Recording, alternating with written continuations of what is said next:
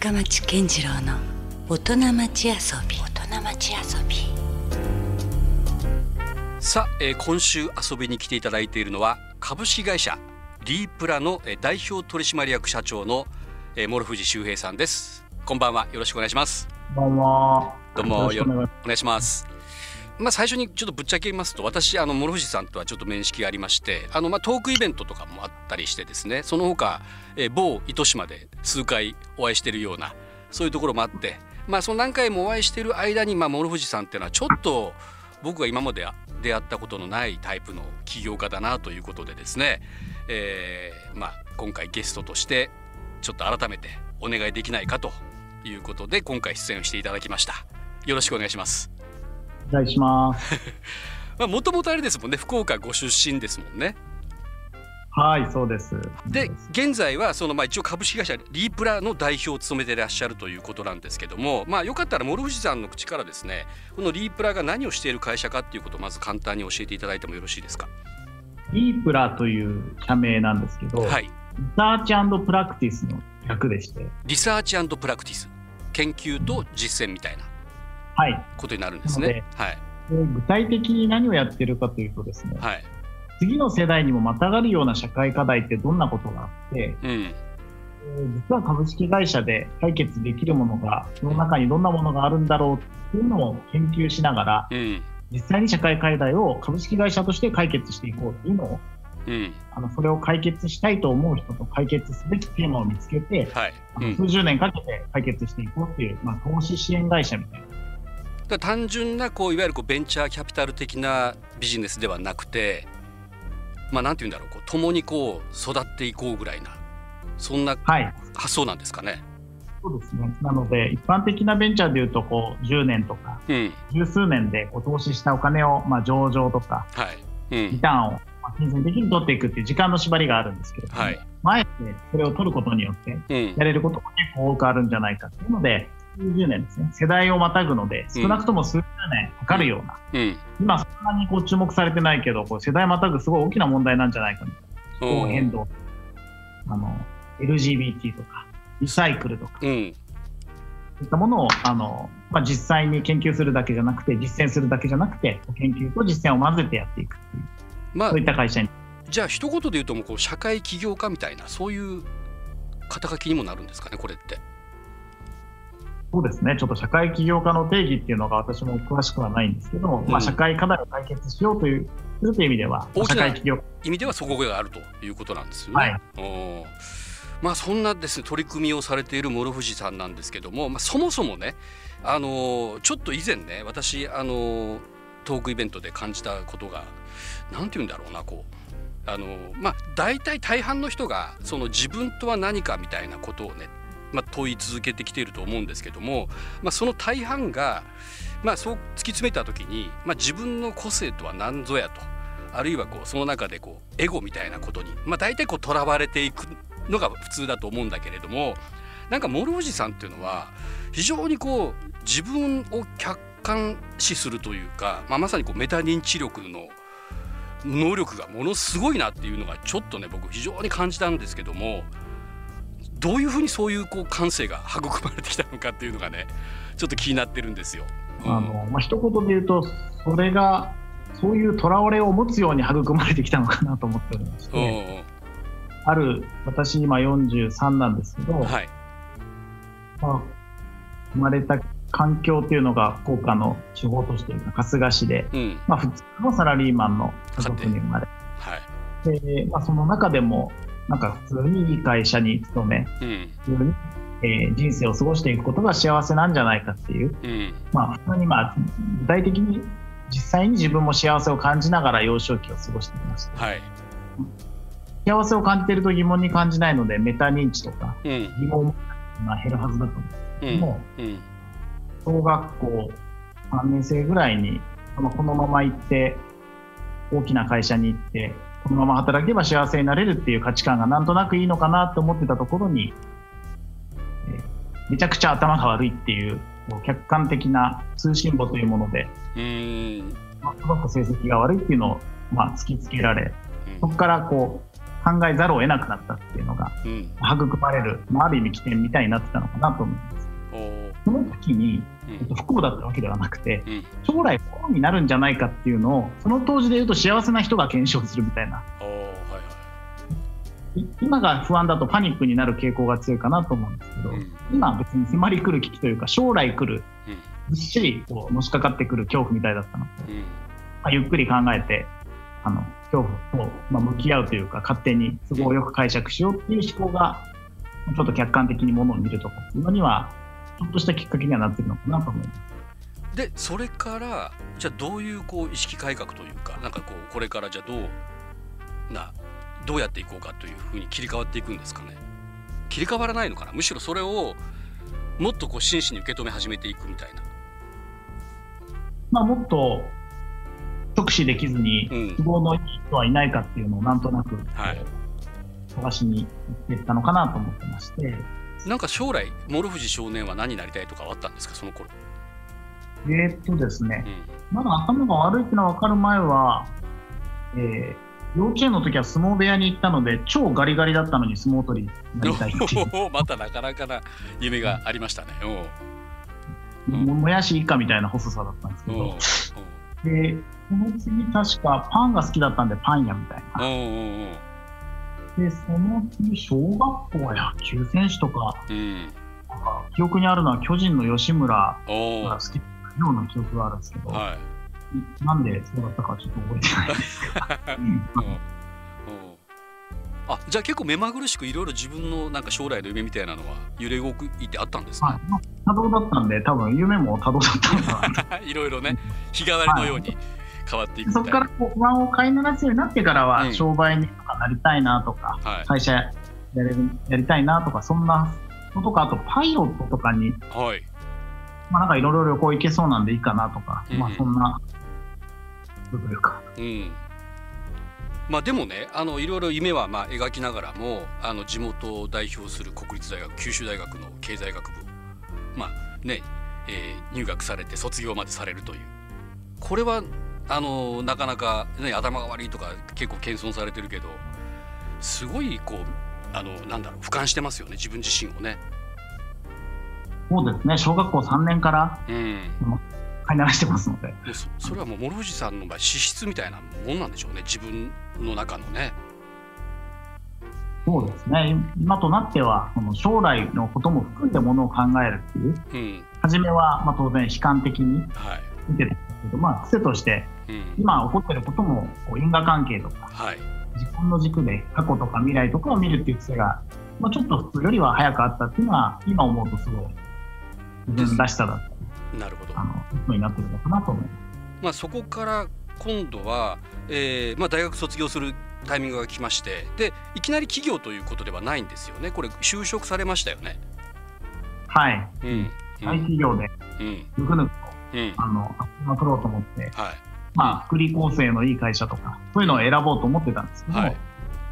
大学の2年とか、まあ、1、2年とか、そのぐらいうに、ん。山一証券と拓殖銀行が潰れたのがすごく衝撃的で、ああそんな時代ですね。確かに。どれだけ衝撃的だったかというとですね、大企業は潰れてないという価値観をうんうん。持ってましたので、はい。あれ、潰れるっていうのを見て、うんこれは何かおかしいんじゃないかっていうので、何かおかしいというのは、うん。自分が将来に対して一つの会社に入り、うん。出世する気もないで頑張らないでとりあえずぬくぬくいこうという生き方をしてうん。仮に30とか40とかうん。家族を持った後に会社がリストラされるとかうん。会社が潰れるとかもしくは、まあ、仕事頑張ってないんでリストラとかっていうのが流行ってきたらリストラの候補の一番に上がるだろうっていう自信があったの。と そこに自信があった。すごい。うん。倒産するとかなった時に、はい。自分が再就職する力がないのも自信があったのでおあのやっと逃げ切れると思ったのにうん。うんあダメなのかもってなった時に、まあ、比較的ずっと恐怖を飼いならしてたのもあってあこれはもう大企業に入ってもどうせもう安心できないんで、まあ、どうせ不安に思うなら一発起業してなんか3億円手にしてうん。ハワイに移住する。うん。それを目標にもう起業しようと大学時代に就職活動の前後で決めましあもうて具体的にちょっと夢が今出ましたね。3億稼いでハワイに移住。はい。3億円をうん。手にして3%で運用しうて、ん。年間900万円で、それ以上絶対使わないようにしてうん、前で過ごそう。ただ、うん。3億円はあ35歳までにですね。あ35歳までに、はい、なぜ35歳だったかというと、まあ、うんサラリーマンだと60歳ぐらいまでなんで、うん。まあ、多分成婚しないでリスクを取ってるので、うん。時間を短縮したいっていうのと、当時はリタイアすることが幸せだと思ってたので、うん。早く3億円を手にして、うん。あえーまあ、その後そのお金がなくならないように最初に決めとかないとと思い、なんとか3%、はい。あの今だと考えられない金利なんですけど、なん。かそのぐらいになるのかなぐらいの思い。ただ、多分無理なので、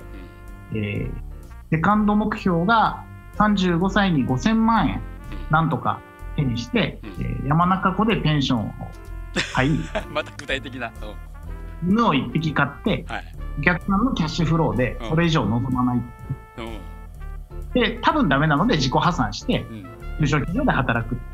まあ、これも別に大企業で働く恐怖と、うん。あの給料がすごく下がっても、うんまあ、いやいやでもどっちみちいやいや働くんで、うん。まあ、それならもう起業するっていうリスクを取った方がいいんじゃないかっていうので、大学時代にも起業しようと決め、うん。ただ、全く何も分からなかったんで、3年だけ働いて、とにかく起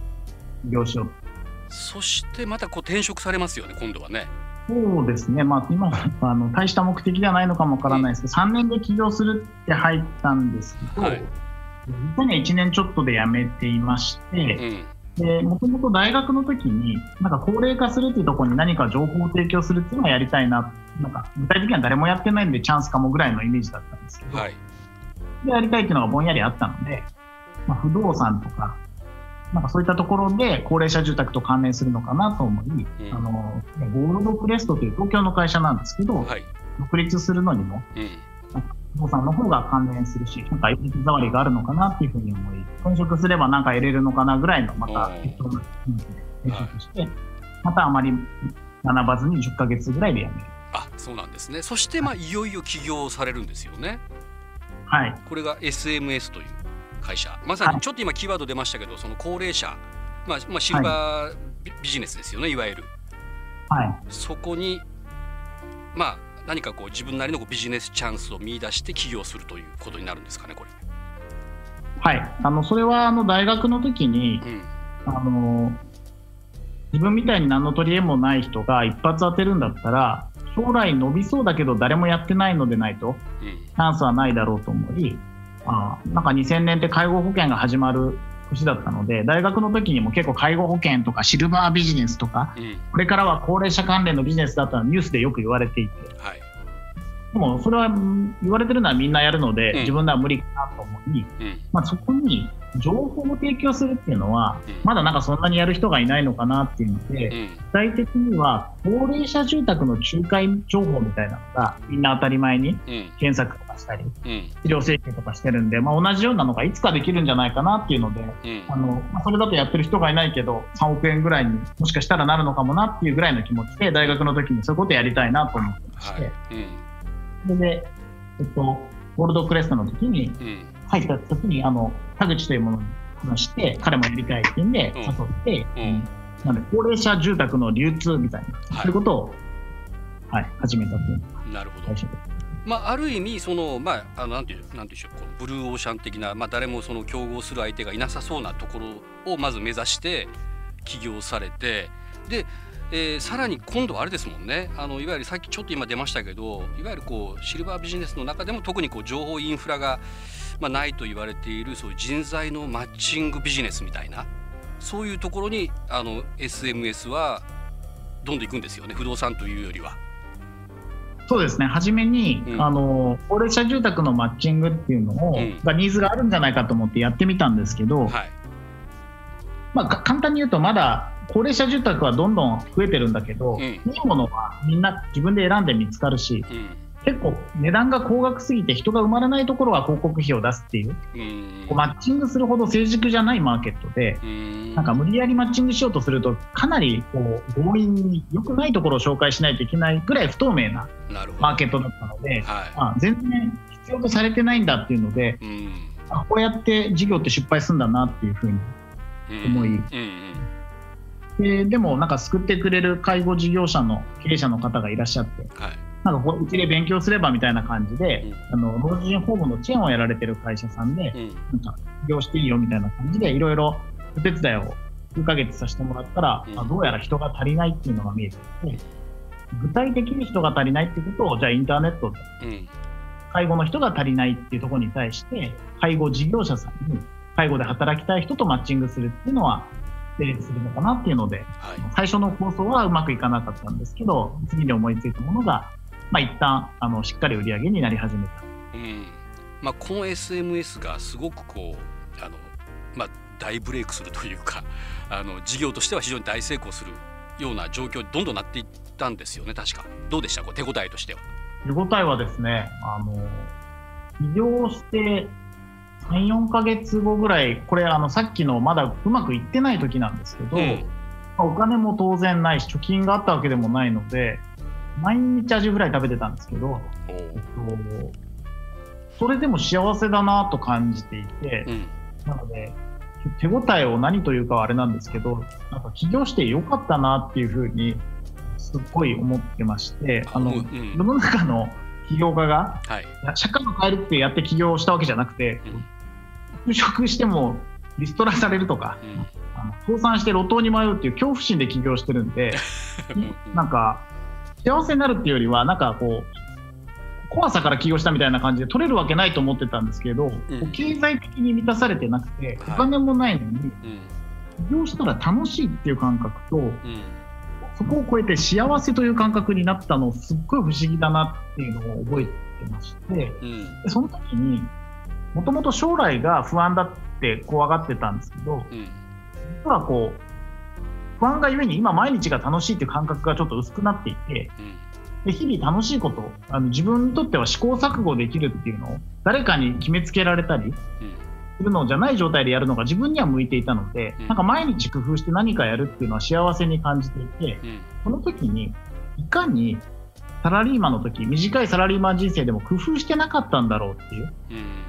でもしこれ工夫してたら絶対あの会社が潰れても食っていけるなっていう感覚になっていておう。会社は成功してないけどこれ戻れば誰よりも頑張ればうまくいくんだっていう。うん感覚になってで今、まあ、うまくはいってないその当時うまくはいってないものの、まあ、試行錯誤できてるっていうのは幸せなことだなっていうのでうん。もともと将来に対する恐怖から今が楽しめないってなってたことにうん。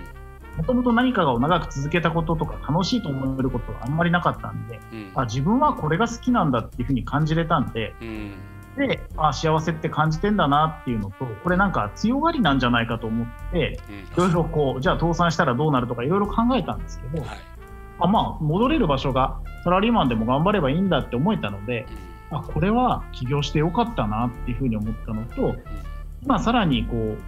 明日も明後日もなんとなく今よりはうまくいくんじゃないかって感じられて、うん。なんかつな社会とのつながりを感じてるから幸せなんだなと思ったっていうのを記憶してましてうん。自分にとってはもう180度景色が変わったんでうん。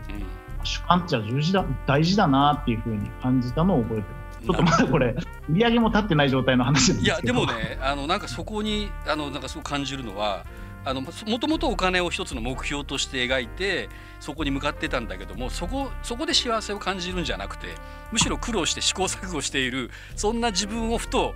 なんか幸せだなということがちょっと分かってきたというそんな話ですよね今の話っていうのは。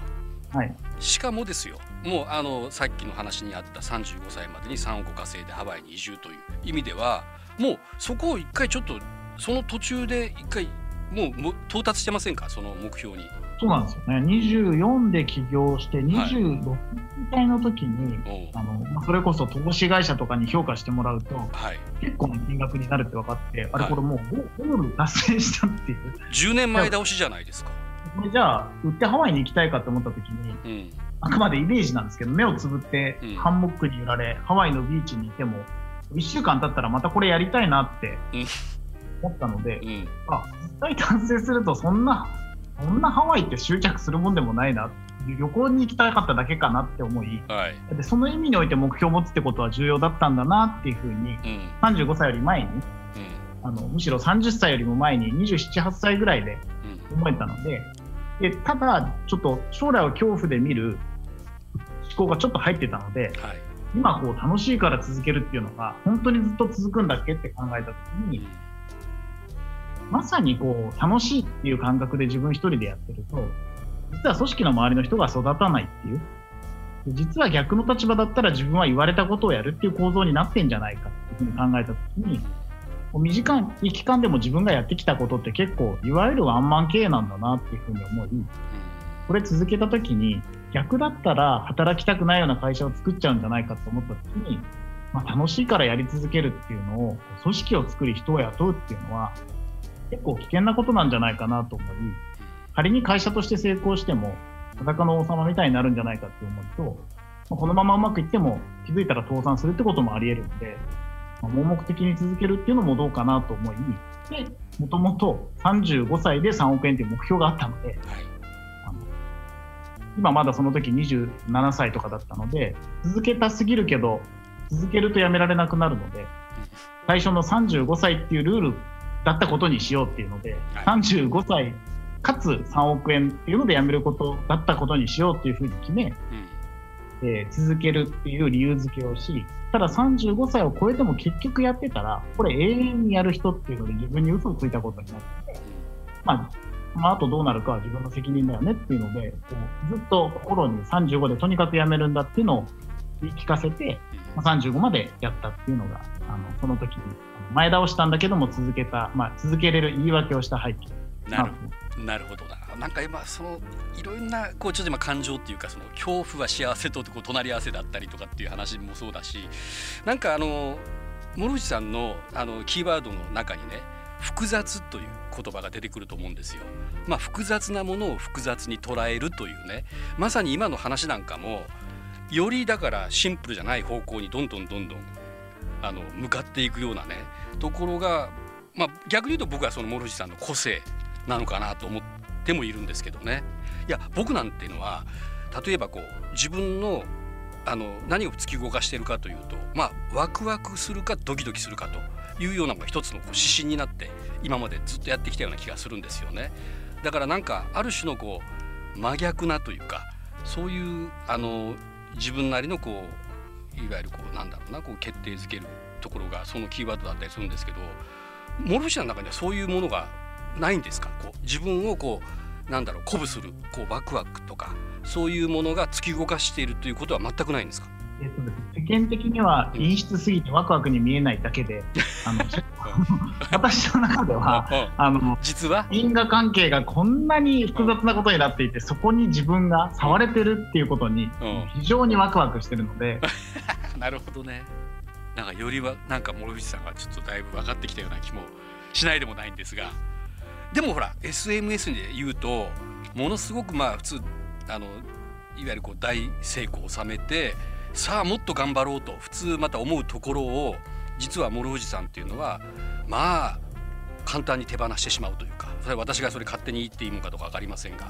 そのように見えるような次の仕掛けにまた動いていくわけですよね。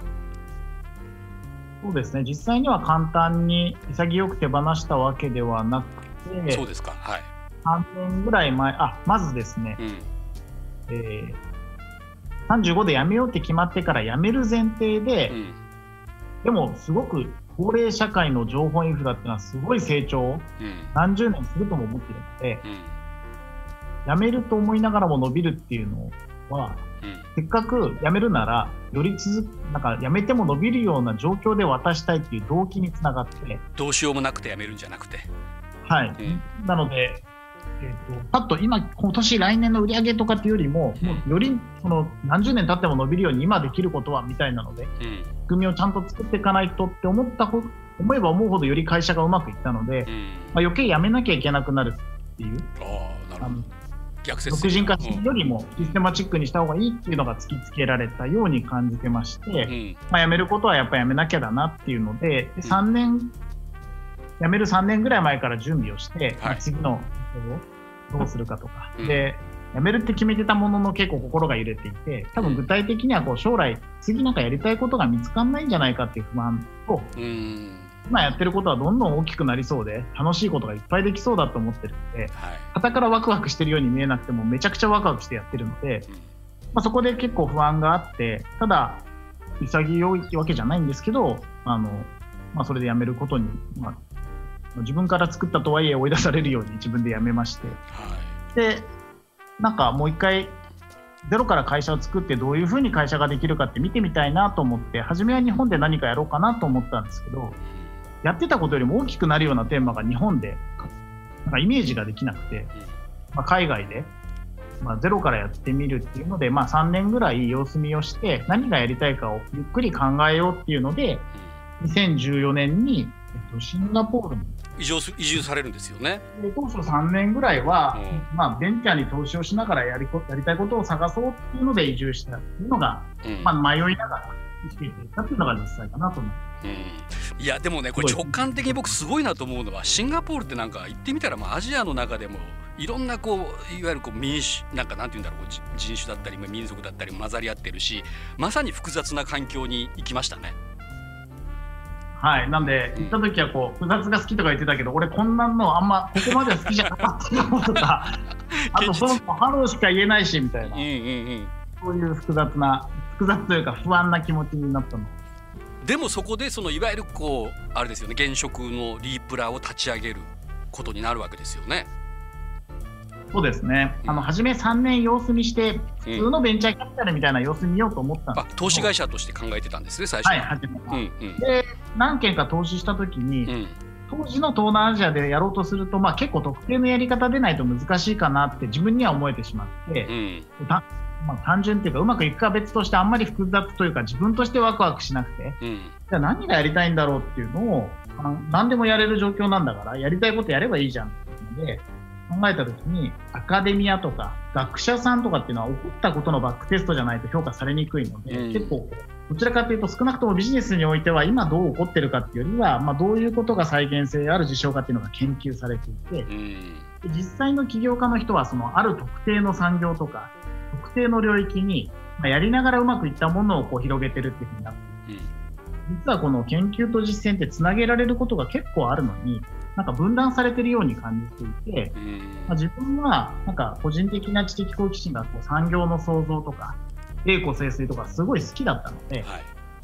これをなんか学者でも実践者でもない形でそこをちゃんとつなげるっていうことを意識しながらやれたらあこれはすごい楽しいなって思えて、うん、なんかこれが産業になるんじゃないかっていうところを探し試行錯誤するっていうのを一つに閉じずに、数十個なんか当時で言うと一緒に育成するみたいなのでやれたら、面白いんじゃないかなと思って、で、あ、これがやりたかったのかなと思ってリープラのコンセプトが出てきて、で結構、あ、これはもう大丈夫だと思ったのが、2、30個これが産業になるんじゃないかと選んでゼロからやって、はい、もうまくいかなかったとして、それでも楽しいなって思えるなと思ったので、うん、あ、これは見つかったと思って、それが2015年なんですけど、そこから今のリープラっていうのを続けていまして、なので、まあ、ベースは東南アジアで日本も投資をしてるんですけど、まあ、アジアでこれがなんか次の世代で産業になるんじゃないかっていうところを探しながら、でそれを産業にしたいとこを強く思うような起業家ってどんな人なんだろうその合わさる場所がどこかっていうのを探し、一緒に産業を作っていくっていうので今もやっていまして、独立してからすごく楽しくあのやっているっていうのが現在なるほど、まあ、改めてじゃあそんなあの起業家である諸藤さんがね仕事をする上でこう大事にしていることっていうのは何なんですか？今だと、うん、あのリプラのウェイでもあるんですけど、はい、社会と競争する熟達と呼んでまして競争っていうのが共に作る。あ共に作る競争のですね、はい、で熟達っていうのは、はい、どんなことでも自分らしくやりたいところが見つかると、うん、まあ、好きでやってるんで、うん、上手になっていくのかなと思ってまして、うん、まあ、ちゃんと社会がそこにあることを考えて、なんかこれだったら人と一緒にやっていきたくなるようなことを見つけ、そこを、まあ、磨き込んでいくっていうことが楽しい人生なのかなと思ってまして、会社の上にもなってる。まあ、競争と熟達そしてまあ社会と自分の関わりみたいなところがそこでちゃんと絡み合っていくそこがまあ一つのポリシーみたいなことでもあるということですね。はいえー、諸藤さんじゃああのぜひ来週もですね引き続きいろんな話をまたお聞かせください。よろしくお願いします。よろしくお願いします。はいありがとうございました。ということで今週のゲスト株式会社リープラの代表取締役社長諸藤修平さんでした。どうもありがとうございました。LoveFM Podcast. ラブ f m のホームページではポッドキャストを配信中スマートフォンやオーディオプレイヤーを使えばいつでもどこでもラブ f m が楽しめますラブ FM.co.jp にアクセスしてくださいね LoveFM Podcast.